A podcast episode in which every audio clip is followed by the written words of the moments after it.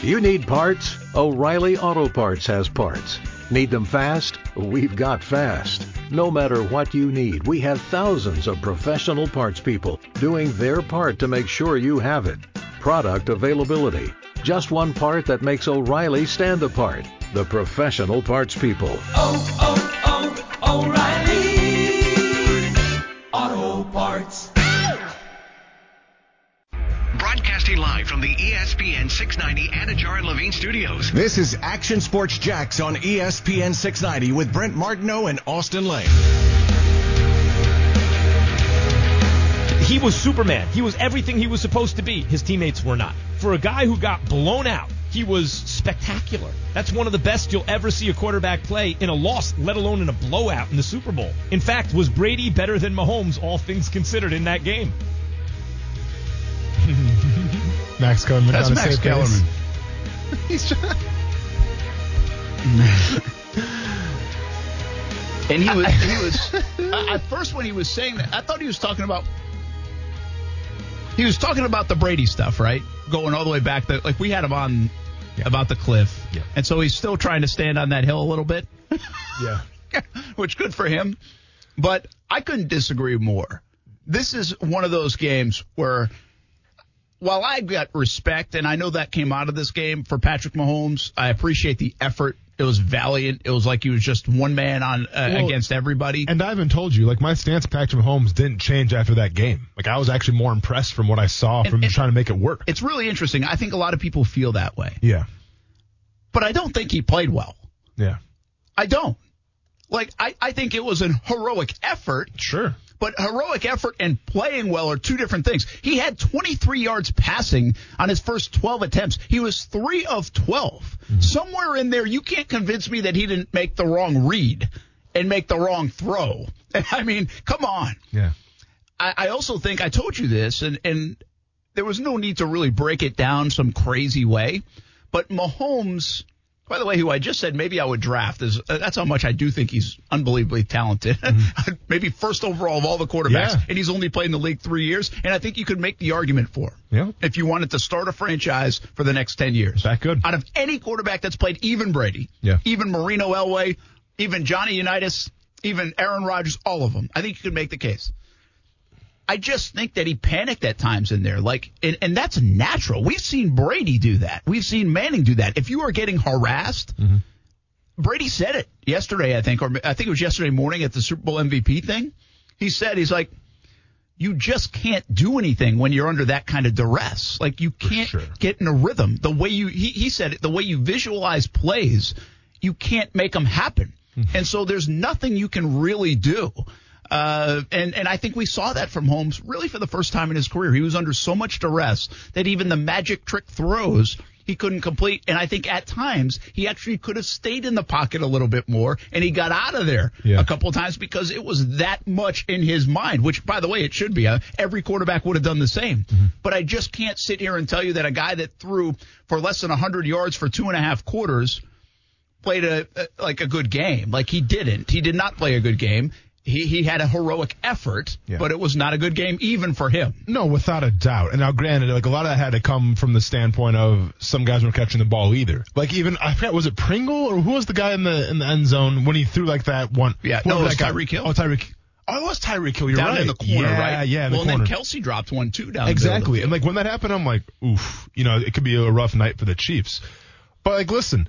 I don't care who you are. I don't care if you're, you know, Johnny Unitas. It doesn't matter. Like, if you have that in the back of your mind, as soon as the ball is snapped, you go, oh, expletive. I mean, what are you going to do? Yeah. You know what I'm saying? Like, okay, I got to make my read here. They're in cover two. No. Oh, expletive is what I'm starting off with? No, you're not going to have success. Sorry. You know what's interesting to me there? And I guess it's so easy in hindsight. And maybe this is something a veteran quarterback, in 5 years, maybe Mahomes would have done this. How much discussion do you think? You talk about power of quarterback. Why didn't Mahomes come to the side and be like, hey, guys, like, we got to run a screen or something. We got to do something. We've got to, like, I can't function. Like, I can't do anything. Help me, help you. Me. But why didn't he come over? It felt like Everybody at halftime said they really should have ran the ball more.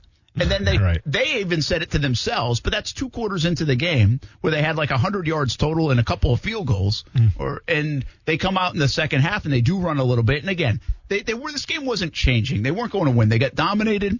They didn't even score a touchdown. So all of that stuff, I'm just saying during the game, we talk about whether it's Bieniemy, we talk about Reid. Yeah. In hindsight, they all basically said we should have run the ball or countered their attack a little bit better. Why would it take two quarters for that to develop? Listen. Is that a little stubborn on their part because they've been so successful? I mean, it could be. Like, once again, I'm going to be the last person to ever question the greatness of Andy Reid and then the play calling and even Bieniemy. But, yeah, like if I'm Patrick Mahomes, credit to Patrick Mahomes. Because if that was me in the Super Bowl and I'm Patrick Mahomes and it's halftime and I'm running off the field, I'm in tears and I'm emotional. Like, you're going to do something because I'm doing this by myself. My foot's falling off. I can't even walk right. You guys are dropping balls. Can somebody do something? Andy, can we get a screen pass or something? Clyde Edwards-Helaire, you're a first-round pick. Let's see you in the pass game a little bit. Can we do something? Like, I would have been so emotional. But, you know, it just seemed like I think the problem with the Chiefs was, more than anything, is that they relied on who they were too much. Yeah. And it's like I always talk about. Like we've seen so many times where the Kansas City Chiefs shoot themselves in the foot. I mean, we've talked about this ad nauseum, but it's the truth. I can't remember the last time in a big, meaningful game in the playoffs where I saw the Kansas City Chiefs play four quarters of complimentary football where they didn't make mistakes. Like, they're always kind of behind the eight ball a little bit, but they're so talented on offense, or they make some defensive plays as well, where they get it back and they end up winning, and it's a blowout. Like, we've seen that story how many times? I think history was trying to repeat itself again in Andy Reid's mind, where it's like, all right, guys, we've been there before. Everybody's relaxed a little bit. We're going to come out. We got Tyreek Hill. We got Travis Kelce. You know, let's give Patrick Mahomes a little more time, and we'll make a comeback. Yeah. And I'm not sure if you really saw a lot of adjustments from the Chiefs' offense. Obviously, you really didn't because you didn't really see the screen game. You didn't see, like, the running back pass game. I just think that the Chiefs got too comfortable being who they are accustomed to being, which is not a bad thing to do. But when you got Tampa Bay's defense, you got to change a little bit. Yeah, it's really interesting you bring that up, and I want to be careful to be hypocritical here in that sense. But before I say this, I think what you just said is right on. I think they have kind of stopped themselves in the past. You know, maybe whether it's a turnover or maybe they're not getting the touchdown instead of they're giving up getting a field goal instead. Yeah. But this was the first time that we've seen them actually stopped. Mm-hmm. Like they were stopped. Mm-hmm. They were dominated. Like that offense looked like the Jags in Week 11. Yeah. You know, I mean, it really did. It was ordinary. And that's kind of extraordinary that Tampa Bay was able to do that to them.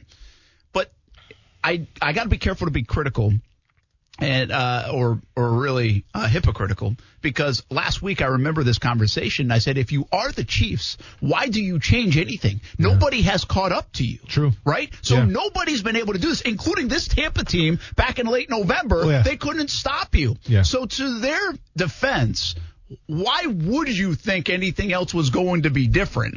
Well, now, in-game adjustments are important. We could simply just say the run, but I would imagine the Chiefs will now learn a lot from this game, and because I understand what the easy way out here, Chiefs fan or NFL fan, or right now if you listen to me talk about it, Brent, their offensive line is brutal. Their offense, I know, but you still have to be able to run an offense. Like you have to find answers. That's your job. Mm-hmm. And you're going to have injuries sometimes. You know, I mean, you might be without Kelce and Tyreek Hill one day because they have ankle injuries. Well, then what are you going to do, right? You can't just assume everything's going to be great. So I was a little surprised from that vantage point they didn't make any kind of adjustments to the run game, the short pass game, anything like that. And listen, and I'll take some of this blame as well, because how many times have I said on the show when you asked me, is it just a fad? Like, will teams eventually figure it out? What do I always say? There's no way, because you have Travis Kelce. Because you have Tyreek Hill. Like, it's not necessarily the scheme that's killing you. It's the speed. It's the athleticism. It's the talent at the wide receiver position or the tight end position. But we saw, and Kelce had his day, right? Like Kelce, he did. I mean, he was open for some. Over 100 yards. But we saw Tyreek Hill essentially get shut down. When I say shut down, I mean, I think 7 receptions, but that's shut down. But he only had him for like 40-something yards, I think it was. That's shut down for Tyreek Hill. I'm not ready to say, like, the blueprint is out how to beat the Chiefs, right? I'm not ready to say. Like, I think when L.A. played New England, I think New England showed the blueprint. Yeah, yeah. I felt that way because look at the next year. Correct. Right? I think in that divisional game, Ravens-Titans of 2 years ago now, I think the Titans showed you how to beat the Ravens or at least stymie the Ravens a little bit for the most part. And you're right because they struggled a little bit this year coming off that. They did. They got cooking late. But. Exactly. Now, once again, like you got to take the O-line into account a little bit, but from that game, like I don't think that the Buccaneers showed you how to beat the Kansas City Chiefs. I think, and no disrespect to that game plan by Todd Bowles, it was fantastic. No disrespect to that defensive line, that secondary, they're fantastic.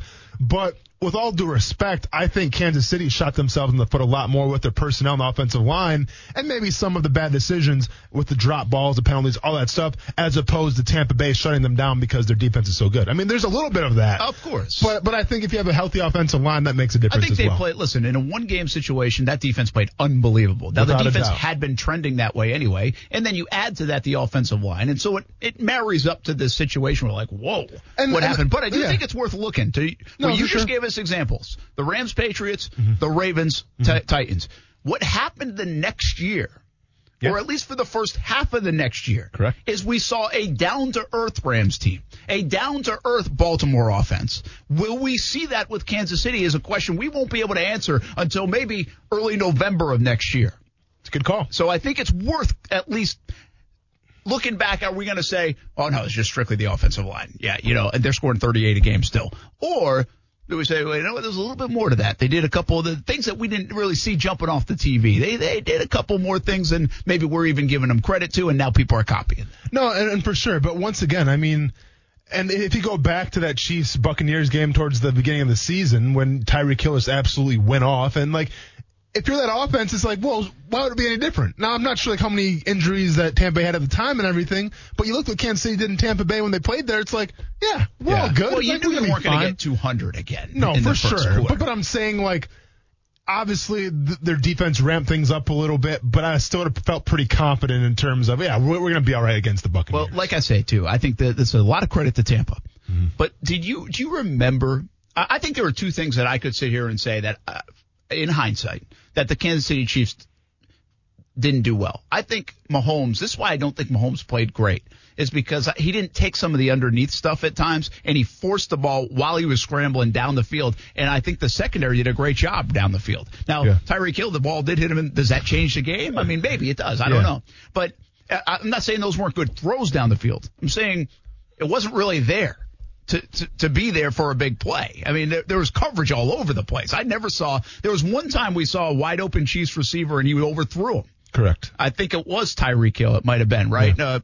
I think it was, but it was on, like, the near side of the field. I remember around, like, the 35, 40-yard line of Tampa, and somebody had broken free. It might have been Mecole Hardman, actually. It might have been either Hardman or Hill. I remember, but that was, like, the only time I remember seeing an open guy down the field, yet they still kept trying to go down the field, at least from my vantage point. Well, no, for sure. But at the same time, once again, if you don't have time to get Tyreek Hill open, it doesn't really matter. Yeah. Right? And it's so insane, too. Like, once again, and I'm kind of echoing myself from yesterday a little bit, but, like, during that game, Brent, I was so predispositioned to think, well, here comes the comeback. You know, right? I mean, that was kind of like the verbiage that even Tony Romo was using. Hey, now keep in mind, one team could be down by a lot, but they're going to make a comeback. Like, that's what Romo was saying in the pregame. I'm like, of course. We've seen this story how many times? And when Kansas City stopped Tampa on that goal line play, I'm like, game over.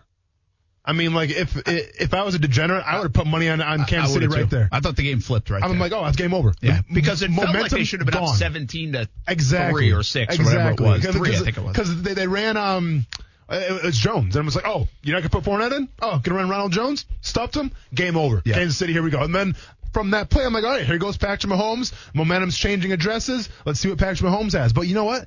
It never transpired or anything. They got like a first down. They got off their goal line, but that was it. They had to punt it away. But like to me, I got the sense that play right there. I'm like, here it comes. Here comes Kansas City. Don't worry about it. It never happened. The other thing I would say, along with the running game stuff, but they never even – where was the creativity in their offense? Even the little shuffle pass that they use like that, you know, he just pitches it to a guy in motion, whether it's Tyreek Hill or Hardman or Sammy Watkins or whoever. Never saw that play. Maybe I missed the play, but I don't remember seeing that play. Like those plays that we give a lot of credit to Kansas City for being creative. And again, I do think you have to respect and give the due to Tampa's defense, but they don't necessarily, just because they're playing good defense, they don't necessarily have to take your creativity away. No, for sure. Even like the jet sweeps as well, but the same thing with the jet sweep, which, you know, I mean, when you got Mecole Hardman, like they're so known for, is when Tampa's in that cover two. I mean, the cover two essentially takes the jet sweep away if you have physical corners, and they had physical corners that day. Yeah, I know the Super Bowl is now a couple days old. The moral of the story for me is we just heard a soundbite saying that that Max Kellerman was like, I think Patrick Mahomes played great. I don't. I really don't. Like, listen, I think he's a phenomenal player. Yeah. I think he had a lot of problems in front of him. I don't think it was all his fault, and I really respect the way he handled everything. He didn't blame anybody else. I mean, I still love the guy.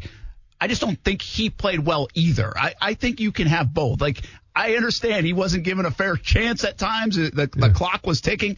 I also think when he was or when he needed to make a play, I think he was off too. I think both can be true. No, listen, I think Brady was the better quarterback that day. Now, I'm not one to say, well, if you put Tom Brady on the Kansas City Chiefs, do they win? Absolutely not. No. If you put Patrick Mahomes on the Tampa Bay Buccaneers, I'm sure you have even more points and more yardage put up. But that day, or that night, I should say, Brady was the better quarterback. Now, once again, like, I'm not leaving that Super Bowl thinking, oh, Patrick Mahomes, like, I'm up, sell. You know, I'm not going Jim Absolutely Cramer or anybody. No. Like, I mean, as far as I'm concerned, the stock has stayed the same. Yeah. So I agree. I don't think he gained any. I mean, I don't think he really gained anything from that game, Brent, but he didn't lose anything. I agree with that. I do. So, if he didn't lose anything, well, he's still probably the best quarterback in the NFL. Well, there you go. Like I said, I mean, what we just did this. Who would you draft? I think you could say Patrick Mahomes above any quarterback that ever existed if you had to pick number one, and they were all on the table right now. Yeah. I think he's in that conversation. So, there you go. I don't think he's the wrong choice. All right, I got something for you, okay? All right. 1,400-yard back. Could have been a Pro Bowler. Wide receiver that's been a Pro Bowler. Mm-hmm. Young. A second-round draft pick. I like where we're going on wide receiver. An offensive line that has invested as a second-round pick as their tackles, Cam Robinson and Jawan Taylor I'm going to get to. I think people say, now, if you ask people seriously and not with any bias, I think people say Brandon Linder has played at a Pro Bowl level. Yeah. Well, he's going to get no love, and obviously when you win one game. But he's a good center. Correct. Andrew Norwell has been an all-pro and had a very nice year. He had a poor first year with the Jacks, by his standards especially. But he's been an all-pro with Carolina, and he had a nice year this year, believe it or not. And then you have a third-round tight end that's really your only investment that I will speak of. Yeah. My point being, I just gave you one Pro Bowl guy on offense, but I think you could make the case for, well, actually two Pro Bowl guys on offense because of Norwell. He's actually an all-pro. Mm-hmm. I think you could have made the case for James Robinson and Brandon Linder to be on like a winning team would make a Pro Bowl even this past year. Yeah. And then you're looking at investments, which means you're hoping that young talent blossoms. Second round, third round. My point of this conversation is I think Trevor Lawrence is walking into a really good situation. Like a really good situation. That's before they add anything in free agency or the draft once again. Yeah. That's it. Like, I think what happens a lot of times with these young quarterbacks, I don't think we're talking about this enough. What happens when you get a guy who's first overall is, you know why you're first overall is because your offense sucks. Because your team sucks, yeah. But your team sucks, but your offense really sucks. Sure. Like, I don't know if that's the case with the Jags. Jags had a lot of bad quarterback play. They need more help on the outside as well. And they're deficient in some areas. They're not great. But I don't think their offense on paper is that bad. Mm-hmm. I really don't. And so for a young quarterback, when Peyton Manning walked into the NFL, I think he walked into – a bad offense. I don't have it in front of me, but I'm assuming you walked into a bad offense. They end up throwing 30 picks, right? Yeah. Patrick Mahomes, a totally different situation. He sat the first year, so that's not a good. And by year two, it was like, whoa, they're clicking. Yeah. You know, it's not that. That's not what Trevor Lawrence is walking into. Mm-hmm. But I really believe, and you don't have to agree with me, that Trevor Lawrence is walking into an enviable situation here in Jacksonville in terms of what he has and can have at his disposal as a rookie quarterback in the NFL. Like, again, I'm not sure we're talking about that enough. We're talking about how great Trevor Lawrence can be. And keep in mind, this is what I tell people. We have not witnessed this in Jacksonville. But we might be talking about a quarterback that actually makes those guys better, right? No, we have not seen that in Jacksonville, but we might be talking about that. I think this is a really good spot for Trevor Lawrence and this Jags offense. Listen, I couldn't agree with you more. Let's go and make that a button because I don't say that a lot on this show, but I couldn't agree with you more from your opinion here. Because if you look at Joe Burrow last year, all right, Joe Burrow, hands down the number one pick, we all saw that coming. Right? And I think that if you're Joe Burrow, I think if you're Cincinnati, like, wow, you got T. Higgins, you got A.J. Green, you got Tyler Boyd, you got a good running game in Mixon. Offensive line, we'll see what happens. Who knows, right? Whatever. That little thing, not worry about that. Well, what happened, right? Burrow put up some big-time numbers, some big boy numbers. Yeah, looked good. But he got hurt. Why did he get hurt? Because offensive line. It was a great situation from fantasy, but not a great situation from being a starting quarterback in the NFL because of the offensive line. Justin Herbert. Now, Justin Herbert wasn't going to be the guy. There wasn't a plan to make Justin Herbert the guy from the get-go, right? Obviously, a doctor in Los Angeles said, I took Justin Herbert late in my fantasy draft. Let's see what he's got. Tyrod, let's see that lung. Oh, my bad. And then, boom, there's a needle. Is that guy still employed, by the way? He is. Okay. Yeah. Whatever. It's one of the great survival jobs of all time. Listen, if that guy can stop a job, I can't wait to see what I have to do to get fired around here. That's all I'm going to say. But with Justin Herbert... go ahead. Just to say this, hitting coups won't get you fired. For sure. Well, with Justin Herbert, kind of the same scenario a little bit. You had a great running game with Austin Eckler. Now, he got hurt, but I'm just saying when he came in, it was all in place. Austin Eckler, Keenan Allen, Mike Williams, Hunter Henry. You had a lot of pieces there. Yeah. An offensive line, which was okay. Well, they added, though. They added Trey Turner and, was it Bulaga they added last year? Bulaga, correct. Now, keep in mind, he got sacked 32 times, which was... That's okay, man. The same as Joe Burrow, though. Yeah. Burrow got sacked 32 times in he was 7 out. Less games. No, reverse Herbert. Keep on. Herbert was out. Herbert, I guess, played the whole season. Like two games in. Games in. So whatever. Or three. Yeah, so you're right then. But my point is, 32 sacks is fine. You'll take that. If Trevor Lawrence gets sacked 32 times, I think that's okay. No, I hear you. And then take a guy like Sam Darnold, a couple years ago, right? A lot of hype around him coming out of USC. But the pieces at his disposal just wasn't there. Now you bring in Le'Veon Bell, but what did that really mean at the time? At the time it was intriguing, but now it's like, well, they tried, but it wasn't effective. So let me ask you this. Obviously, I'm thinking right now, the Jaguar situation far better than Cincinnati. Yeah, well, just while you're on it, can I just go down it and show it to you? Hit me with it. So here's their depth chart. For the Bengals. In 2020. A.J. Green. Yeah. An aging guy, but still, I take A.J. Green. Tyler Boyd, sorry. Tyler Boyd, yeah. Great slot receiver, nice job on the outside, right? Correct. T. Higgins. Yes. And then they have Jonah Williams, Michael Jordan, not that one, Trey Hopkins, Quentin Spain, Bobby Hart as their offensive line, okay? Yeah. Not many teams in the league would sign up for that offensive line. Absolutely not. Drew Sample at tight end, Joe Burrow and Joe Mixon. So their skill guys are good to your point. Yes. You take that. Yes. But their offensive line is brutal. Now you go to the Chargers, and you said it. Keenan Allen, Mike Williams, Trey Pipkins, Dan Feeney, Mike Pouncey, Trey Turner, Brian Bulaga. You'll take that offensive line. It's not bad. You definitely would. Yes. And then you add Hunter Henry, Austin Eckler, and they play with a fullback too. But to your point, the difference where Herbert walked into, right, to where Burrow was – night and day, all because of the offensive line. Yep. So now here's the thing, though, right? With Burrow, I kind of mentioned Sam Darnold, but listen, usually if you're the first pick of the draft, you're going into a pretty crappy situation. Usually is. Right? And we talk about this all the time. But, Burrow, for what he had at his disposal, did pretty well. Once again, couldn't stay healthy. It is what it is.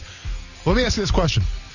Would you rather take the situation of Justin Herbert from last year or this year, the Jacksonville Jaguars? Yeah, I think it's comparable. I really do. It's definitely comparable. I'd probably still pick the Chargers. Okay. But it's not – is it by a long shot or not? Or by a lot? No, the difference being – the tight end, obviously. Well, but here's the difference. Bulaga, Trey Turner, I believe, as well.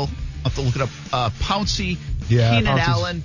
And even Mike was Williams. Out, though, but, at the time. You take those five guys and even Austin Eckler, you're talking about guys that how much more do they have? Yeah.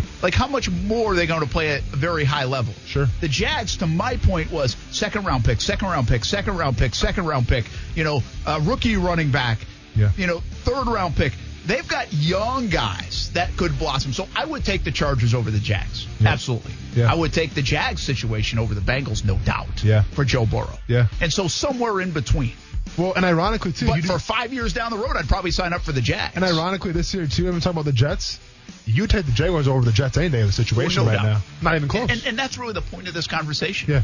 Trevor Lawrence is walking into a pretty admirable situation for a rookie quarterback. Yep. A lot would say, you know what, I can do well there. Yeah. And I think that's the case with the Jets comparison, too. Yeah. He is walking, not only New York versus Jacksonville, he is walking into a much better situation offensively to succeed sooner here in Jacksonville than he is in New York. Yep. No doubt. Now, they have to continue that. They have to keep adding to it. Yeah. And we'll see if the Jets can catch up. But I'll take the receivers of the Jaguars. I'll probably take the offensive line of the Jaguars. Obviously, the running game. Add the draft picks. The Jags can even build more around him. Yeah. It's a great situation for Trevor Lawrence. And obviously good for Jacksonville that they're getting. That's good for us, too. Well, let's go back on Action Sports Jacks on ESPN 690. Daytona 500 week. We'll talk a little bit about that. Austin Lane. Are we on right now or not? Like our screen? I guess we're good. Brent Martineau. Yeah, you got to go all the way. Yeah, we're back. Thanks for your concern. You're welcome. Action Sports Jacks on ESPN 690. You know, it's kind of hard to say when you got 7 rings, you know, are you doing something right? So I think with Brady, he still wants to play. He said something about playing till he's 45. I think he can do it now in this league because players are so much more protected. So, yeah, he can have that GOAT status. I never wanted that status anyhow. Jerry Rice? Yeah! I wasn't even paying attention. There's no way. Listen, Jerry Rice, unbelievable. Yeah, I was going to get that one. No, but I'm just saying, it doesn't matter if Jerry Rice wants the GOAT status or not. Yeah. He ain't getting it over Tom Brady or even, I don't even think he's getting it over Joe Montana. Jerry. But what about a receiver GOAT? Well, yeah, he's yeah. I don't even think there's a question. You're really messing with that volume button, aren't you, Kuz? Well, I went to hit it down, but I accidentally hit it up first. Oh, there it is. Okay. Jerry Rice by far the receiver GOAT. I got a question for you, Brent. Uh-oh. Let's go off the script a little bit here. GOAT status. I don't have a script. GOAT status. Oh, you'd be surprised. GOAT status, though. Right? It's we're good? We're good. Okay. So GOAT status. It comes with a lot of pomp, a lot of circumstance, and obviously if you get that GOAT status, it means something. In terms of GOAT status, do you... people are in the room. I don't know what's going on. All right. Sorry, Brett. No, I can't handle. Hey, you couldn't handle me. We're trying to wave down Kuz earlier on the show today. I know. When the screen wasn't on. Well, I just couldn't handle it because he wasn't responding. Oh, I know. It drives it up a wall, doesn't it? I was like, is this going to go on for 20 minutes? Or are we just going to, let's just call him? In retrospect, I should have just hit the off button on my microphone and walked over to him. Yeah. But now I know for next time. We live and learn. If I was going to give you a GOAT status of anything, maybe it's Miss Pac-Man. Who knows? What is Brent Martineau the GOAT at? How is this for a change-up? Because our caller isn't calling in quite yet. There he is. Wow, that's a good one, man. Thanks, man. Those are the kinds I have. What would I be the GOAT at? You want Skechers again? Yeah, maybe like Skechers purchases or something. I don't know. I got to think about this. All right, man. I got to think about it. I want to give a good answer. What's that? Can being late be one? Yeah, being late. That's pretty good. That's not even fair. You guys don't even know the real me when it comes to being late. Like this is nothing. You don't know the real you. Like I'm getting better at it. Like I'm better now than I used to be. Like from how long ago? Like 3, 4, 5 years ago. Okay. I'm way better. Okay. Way better. It's still pretty bad. I mean, like it's like you and then you don't know who Roger Klotz is from Doug. He's the school bully who doesn't care about any kind of authority.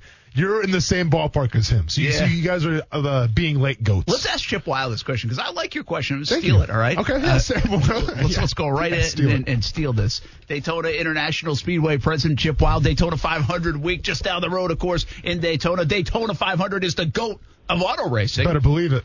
So Austin Lane just asked me, Chip, said, what am I the GOAT at? I can't come up with an answer. If you have to be good at something. What are you the best at? They just said being late, so that might be right on in terms of that. I was thinking maybe throwing batting practice, but my kid's even better than that at me, and I'm terrible at softball for my daughter at it. So I have to think a little bit more. This one was just thrown on me, so we'll do the same to you. Are you the GOAT at anything, Chip? Whew. I don't know if I'm good at anything. I mean, yeah. That's a tough question. I mean, that's tough. That's tough. That's I wonder if Tom Brady walks around thinking he's the greatest of all time. Like, other people deem you that, right? Yeah, like, yeah. You know, it's like Jimmy Johnson. Like, people call him the GOAT, but he doesn't walk around. He's like, guess what, boys? I'm the greatest that's ever driven. I don't know. I don't know. That's an interesting question. And, like, I do wonder if Tom Brady, like, thinks of him that way. Or he's like, hey, this is just my job. Like, I'm good at my job. Like, you're good at your job. But I will say this. In fact, I was in Tampa last year on the radio right after they announced Brady was coming to the Bucs, and I even said, like, there's no way one guy can lead a team to the Super Bowl like that. And I recognize they had a different dynamic, but he truly, like, it wasn't just his ability on the field, it's his leadership, it's all the things that are intangible that he brought to the Buccaneers. He made that team believe they could win, and that's the sign of a true leader, right? Like, and he changed the entire dynamic of that football team just by showing up for practice. Yeah, I think you're right. He did. And is there that guy in auto racing, by the way, that you've been around? I mean, is there a guy in the sport of NASCAR that you would, you know, we can obviously debate, you know, who's the greatest driver of all time, and but is there that glue almost guy that just changes everything by walking in the door that people in NASCAR would say? You know, I mean, I think Jimmy Johnson definitely played that role, and he changed the game for us, right? He drove fitness into the sport. The things, the intangibles out of the race car, he certainly brought to our sport that really made everybody better. And that's what I think why people call him the GOAT, is because he didn't just make himself better, he made the sport better. And, you know, with him going away, I think, you know, you got a bunch of guys that are certainly willing to step up and be leaders. It's hard to deny 7 championships and 80-plus race wins. I think Kevin Harvick kind of has filled that role. It's going to be interesting to see. And, you know, Michael Jordan has joined the ranks as a NASCAR team owner. It'll be interesting to see the dynamic that he plays, you know, on the ownership side, because he's not just a figurehead. I mean, he's been very involved in the day-to-day operation of his race team, and you know, he everything he does, he excels at. So it'll be interesting to see how he makes our sport better, and it's going to be fun to watch. Yeah, it's interesting you bring up Jimmy Johnson too, in the same ilk as Tom Brady, because both of them are bringing fitness and that kind of discipline, even at their age, right to the sport. I mean, that's what Brady is still playing at 43 years old. Chip Wile, president of Daytona International Speedway, with us. Got the Clash tonight. Got a week of racing, Speed Weeks, Daytona 500 Sunday. You can see it locally right here on Fox 30. I want to piggyback on what you just said. Michael Jordan, Denny Hamlin team up.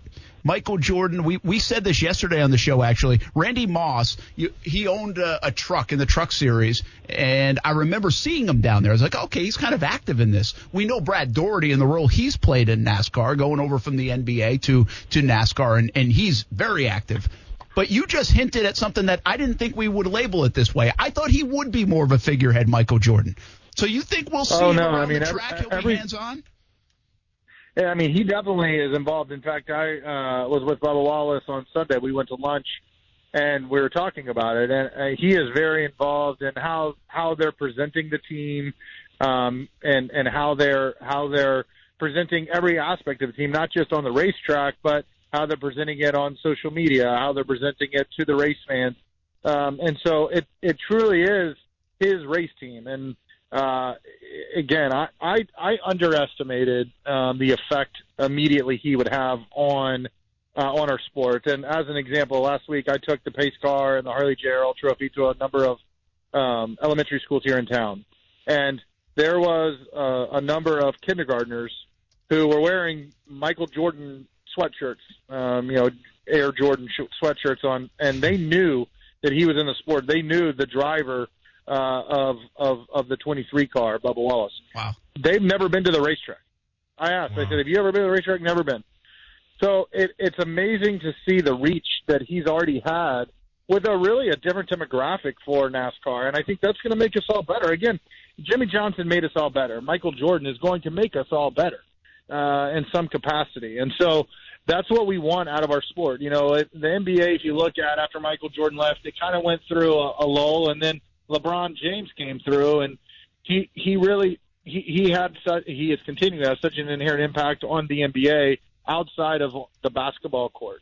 And that's what we want. The last time we've really seen any of that in our sport is when Dale Earnhardt Jr.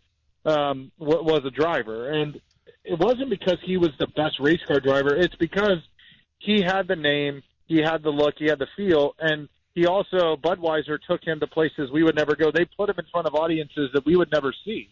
And all of that combined really helped push our sport forward, and that's what we need. Our sports had a tremendous 12-month period, tremendous. You know, you look at where we're the first sport back with live content at Darlington Raceway, first sport to figure out how to get back racing, right, or get back to playing, first sport back with live attendance. We tackled some social justice issues. We were the first sport to really engage a different audience with esports when everybody was at home. All of those things really have helped elevate our sport, and I would argue we beat every other sport in 2020. And I think we're seeing that momentum as we go into the 2021 campaign. Chip, you mentioned, you know, reaching those audiences that maybe had never been tapped before. And I actually want to talk about Friday night. I want to talk about the Camping World Truck Series because there's a young girl by the name of Hailie Deegan. Now, the only reason why I know who Hailie Deegan is, I used to watch her father, at the X Games and Brian Deegan. Now, needless to say, I feel old as all heck. But, do you think that Hailie Deegan can be like that next? Because I remember what Danica Patrick meant to the sport of racing, right? And she kind of brought new eyeballs there. But I feel like now, in the time of social media and all this stuff, and Hailie Deegan being very active and that kind of thing, can Hailie Deegan be the star? Can she kind of usher in a new era of truck racing fans right now? 100%. And I think we've already seen the impact of Hailie Deegan without even being in one of the top three series. And I've gotten to know Hailie over the last couple of years. I know her dad. And I believe that she's got everything, including the skills behind the wheel, to be our next superstar. She has the intangibles, but she also has the raw talent. And she's setting herself up with Ford to get to make sure she's getting the right opportunities. Until you put somebody behind the wheel of a machine, you don't know what they truly can do, but everything she's gotten in so far, she's excelled in. So this will be a big test this year to see where she can go. But to your point, she definitely has the opportunity to help elevate her brand and our sport at the same time. Chip Wile, president, Daytona International Speedway, with us on Action Sports Jacks on ESPN 690. By the way, a little programming note, Stuart Weber from Action Sports Jacks down in Daytona tonight for The Clash. You'll see him on CBS 47 and Fox 30 all night long. The Clash is tonight. It's a road course race. You obviously had the road course race last year, will again this year. Chip, why I asked Stuart, who knows a lot more about this than I do, quite frankly, but I asked him, so why this love toward the road courses all of a sudden for the casual NASCAR fan, not just for Daytona, but in general, it seems like there are more of them. Why is that? Well, we've seen that our fans love road course racing. It's a different style of racing than fans are used to. And we actually announced the Busch Clash on the road course about a year ago. So before the pandemic, really want to differentiate this race from the rest of the events during Speed Weeks presented by AdventHealth. We wanted it to be its own event. And a lot of these drivers, I would say they weren't excited about racing in the Busch Clash, but it just was another race on our super speedway. And I think it really gives our fans a different perspective. It shows the raw talent of these race car drivers. And then the pandemic hit last year, and because Watkins Glen International, our sister track in New York, couldn't host an event because of the protocols, we had the opportunity to get a preview of tonight in August, and I thought it was a fantastic event. Chase Elliott got to victory lane, and they put on a heck of a show. So I think it's truly this was already planned, but it certainly gives these drivers a leg up because it was announced, a month ago now that after the Daytona 500 checkered flag waves and we crowned the 2021 Daytona 500 champion. Most of these drivers are staying in town because we're racing again next weekend on our famed road course. Friday night with the Camping World Truck Series, Saturday with the Xfinity Series, and then Sunday with the NASCAR Cup Series. So the drivers tonight that are in the field are going to get a leg up on the rest of the competition because they're going to get to see in race conditions what these cars will do. And I think it'll certainly help them as they gear up for next weekend's triple header. Yeah, I think it's terrific that you guys have adapted to it and what the fans want, what the drivers want, and it's been a big hit. That's awesome. Obviously, Daytona 500 coming up on Sunday. I got to ask you, I'd be remiss if I didn't. 20 years ago, Dale Earnhardt Sr., of course. Are you guys doing anything to remember Dale? How much of an influence does he still have on the sport? We just talked about Dale Jr., of course, and his impact. 20 years later, Dale Earnhardt Sr., what does he mean? I mean, he's still his presence is still felt. I think Dale Earnhardt was truly the greatest race car driver to ever climb behind the wheel of a stock car, and you know, his legacy at Daytona has been well documented. We are going to do a little special tribute on Sunday for the race fans that are here. And it hadn't been announced yet, but we are going to recognize him during the event. And, you know, I never had the opportunity to meet Dale Earnhardt. It's one thing I wish I could have done just because I'm very close with his son. You know, Dale's a really dear friend of mine, and I see the man he's become. And you don't do that because you weren't brought up well. And I've heard stories. Actually, Dale Earnhardt was sponsored by my uncle's company back in the day, and my uncle knew him well. They spent a lot of time hunting together, and I just love to ask questions about him because his impact will be felt for decades. And it's not just about what he did behind the wheel of the race car. He helped, again, like we've talked about, build the NASCAR brand. And I think he's synonymous with the Cup Series, with NASCAR. People, even if they don't follow it, know Dale Earnhardt. And, you know, people like him don't come along very often. So his legacy will live on for forever. I do believe that. You know, he had such a passionate fan base, and I think it certainly will there'll be a very fitting tribute to him on Sunday as we get ready for the Great American Race. Chip, awesome stuff. Love having you on, and love Daytona week. Here it comes. Daytona 500 on Sunday starts tonight with the Clash. Once again, Action Sports Jacks will be down there all week long. And Chip, you're the GOAT at something. We're going to figure it out, but you're the GOAT at something. Listen, I'll figure it out. I'll call you back. Thanks, man. Enjoy the week. Have a great week. Okay. Thank you. All right. It's Chip Wile, president Daytona International Speedway, on a bunch of different topics. Fantastic stuff. And obviously, 20 years, one of those moments where I remember exactly where I was, just a young pup in this business in Providence, Rhode Island. And that day, even in Rhode Island, that's how the enormity of Dale Earnhardt. I was like, wow. I mean, we're not talking about I was in the South, you know, yeah, or in a NASCAR-heavy place. Yeah. There's some racing and some stock car stuff up in New England, but it was a huge deal, and that's how big Dale Earnhardt. And I do believe it's interesting. It could have gone on for more time with Chip, but what he said about Dale Jr., I think Dale Jr. is one of the coolest athletes of my generation. I think how he's changed is fascinating with the times. He was, I thought, a little bit almost had to be protected at times, right? He was so popular. Everybody wants a piece of him. He obviously is trying to, as a young person, get over his father's death, but live in his legacy and carry on a legacy, yet make a name for himself at the same time. You talk about something that is, I mean, how do you do that as a young person or any person, man, quite frankly? Yeah. But then what I really appreciate about Dale Jr. is how much he's morphed onto, like, Twitter and the broadcast booth, and how his personality now shines. I didn't think there was that in the early stages while he tried to figure things out, and became this another, like, legend in the sport, the most popular driver, like, 13, 14 years in a row, and won some big races, but, like Chip just said, wasn't the best.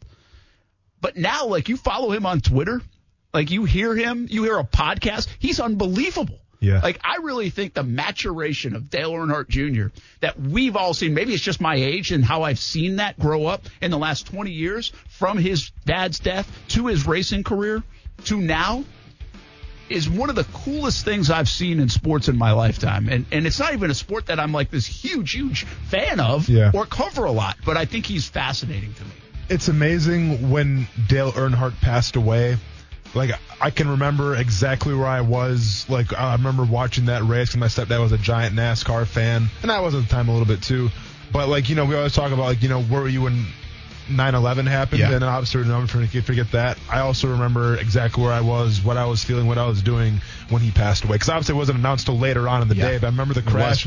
I just remember thinking, like, it's not that bad of a crash. He'll be okay. And then later it comes down the pipeline that he passed away. I was, like, in shock. Unbelievable. We're going to have a special this Sunday leading up to the race on Fox 30. Starts at noontime. And one of the stories is how far has technology come, because Ryan Newman's crash last year, and quite frankly, we all wondered if he was going to make it out of that hospital. He walked out of the hospital a couple of days later. GOAT. I'm a GOAT at returning emails. Not delivering the tease. Okay. Emailing. What are you a GOAT at? I was going to say not delivering the tease. That's true, too. I don't know, man. That's why I ask the questions. I don't answer them. I ask the questions. By the way, you have a fight coming up in March. Got a fight March 13th. Let's talk more about it tomorrow. We'll get it, yeah. You got it coming up, though. Hey, it's not going anywhere. We have plenty of time to talk about it. Live Local Loud coming up next on ESPN 6. I'll see you in the ring. Or cage. Cage. Yeah. Have a good night. O'Reilly. You need parts? O'Reilly Auto Parts has parts. Need them fast? We've got fast. No matter what you need, we have thousands of professional parts people doing their part to make sure you have it. Product availability. Just one part that makes O'Reilly stand apart. The professional parts people. Oh, oh, oh, O'Reilly Auto Parts.